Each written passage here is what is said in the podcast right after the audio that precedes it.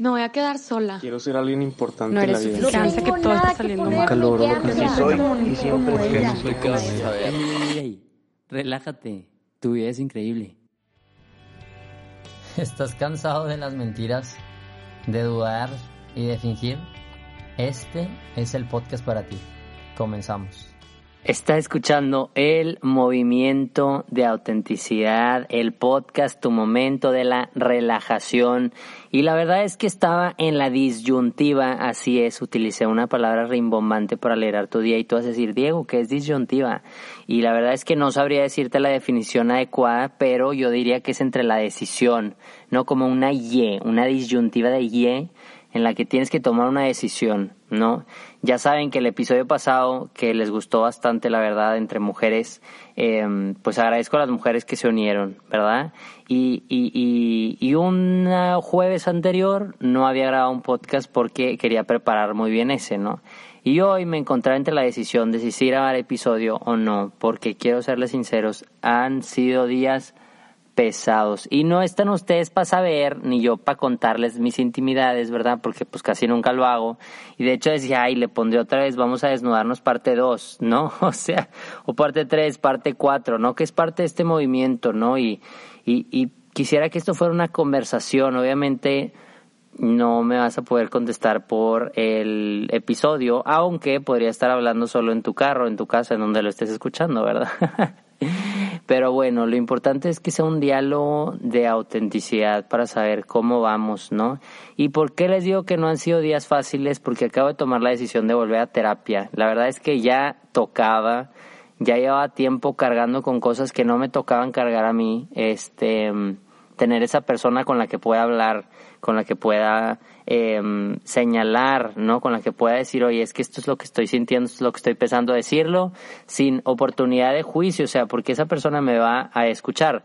Obviamente yo les he dicho en este movimiento, yo ya tuve un proceso de terapia, pero también pues dije, a ver, ya necesito, ¿no? Y ahora más con este encierro como que ya fui entendiendo que estaba cargando con muchas cosas, muchas preocupaciones, muchos miedos, muchas inseguridades, que sigo haciendo. Y este episodio yo creo que realmente se lo dedico a Magdis, porque Magdis eh, tuve un live ahora el martes con ella sobre su cuenta Fit, como ella tuvo que salirse de su vida eh, por tres, cuatro meses por el TCA que le volvió a salir, este, que despuntó, ¿no? Entonces me iba platicando que pues obviamente ella tenía este trastorno de la conducta alimentaria, creo que esas son las siglas, pero pues tenía este problema, ¿no? Y lo sigue teniendo y lo sigue tratando y, y gracias a Dios con terapias, con doctores, con consejeros, con su familia, con círculos buenos que la soporten, pues ella va compartiendo un poquito de que esto es un camino, ¿verdad? Y que obviamente ella se ha comparado mucho tiempo,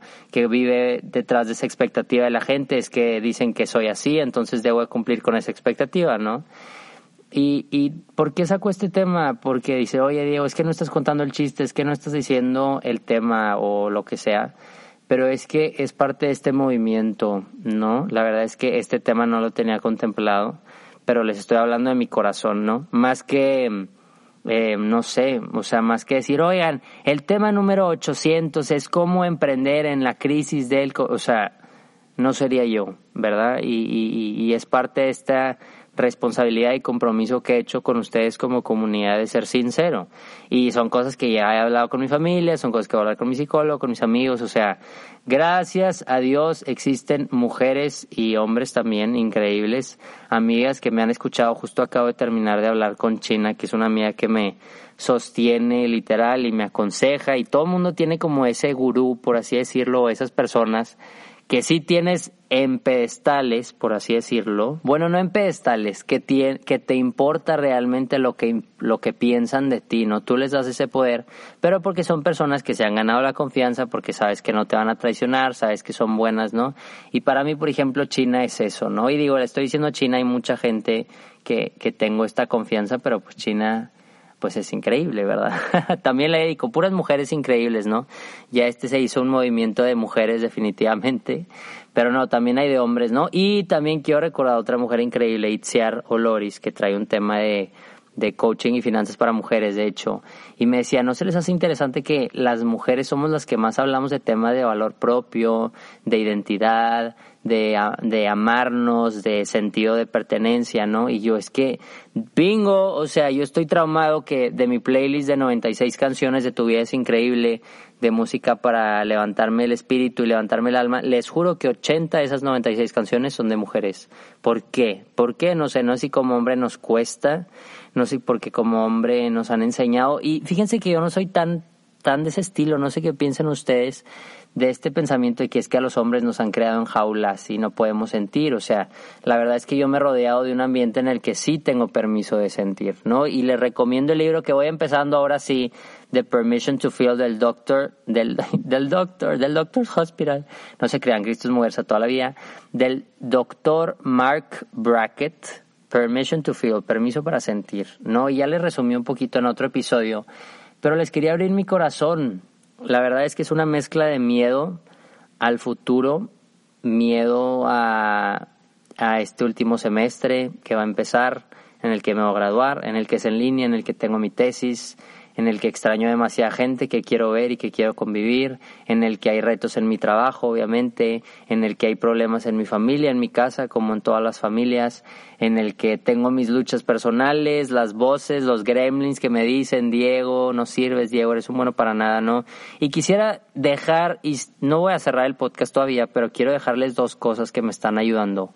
Uno, detectar, y como me dijo Carmen Iturralde, que es una muy amiga mía que una vez invité al podcast, cacharnos, dónde estamos flaqueando, dónde estás cayendo en ese término de adormecer, ¿no?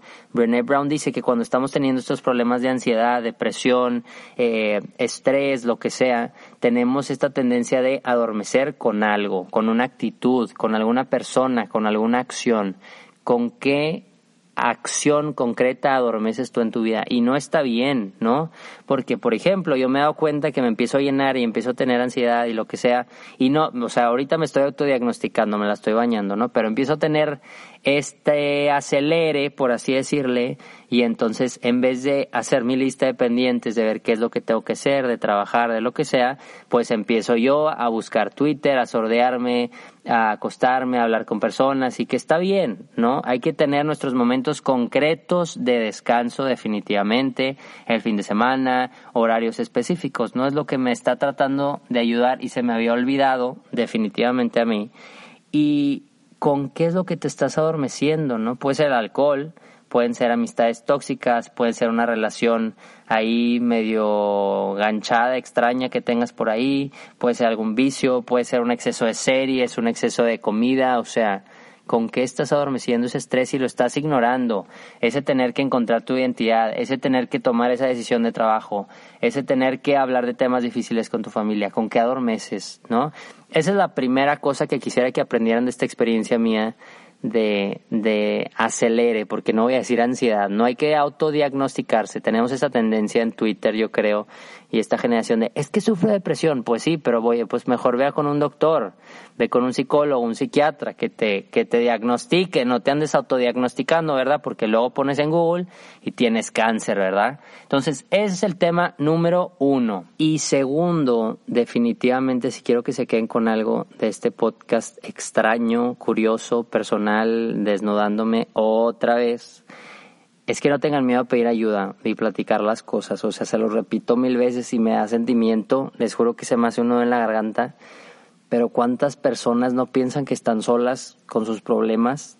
Magdis dio el testimonio de que cuando compartió ese video en el que explicó que había estado en un centro de rehabilitación por tres, cuatro meses en el que se estuvo tratando, mucha gente se acercó y le dijo, yo también he tenido ese problema, yo creo que lo tengo, ¿no? Y darte cuenta de que en este mundo obviamente hay barcos distintos, hay experiencias distintas, pero estamos todos en este mismo mundo y en este caso todos estamos viviendo esta crisis de alguna manera, ¿verdad?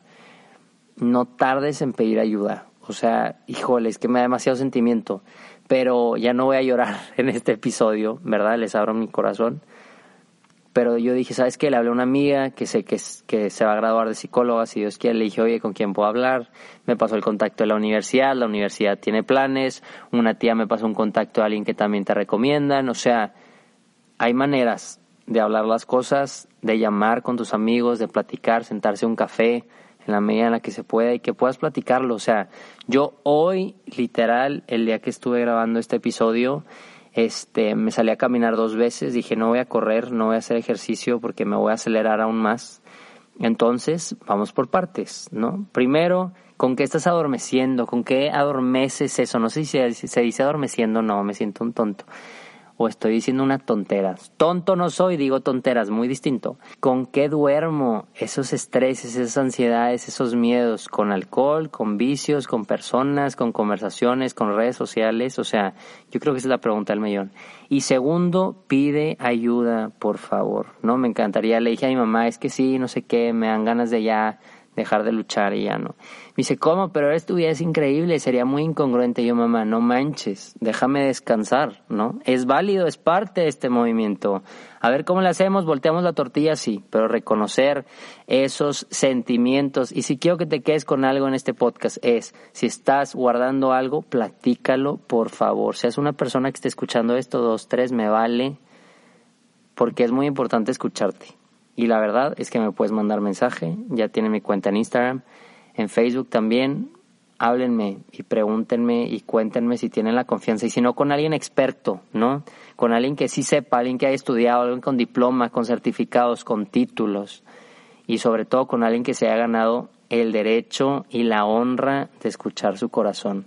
Seamos ese testimonio de luz y como dice el doctor Brackett en su libro Permission to Feel, hagamos un ejército de personas que escuchan, que no juzgan, que comprenden y que están ahí para las personas que más lo necesitan. Así que no importa si tienes mucho o tienes poco, sino de recordarte que ya eres suficiente. Eres único y eres necesario y voy a estar aquí todos los jueves para recordarte que vale la pena vivir amando y con sentido. Y que nunca, pero nunca se te olvide, tu vida es increíble.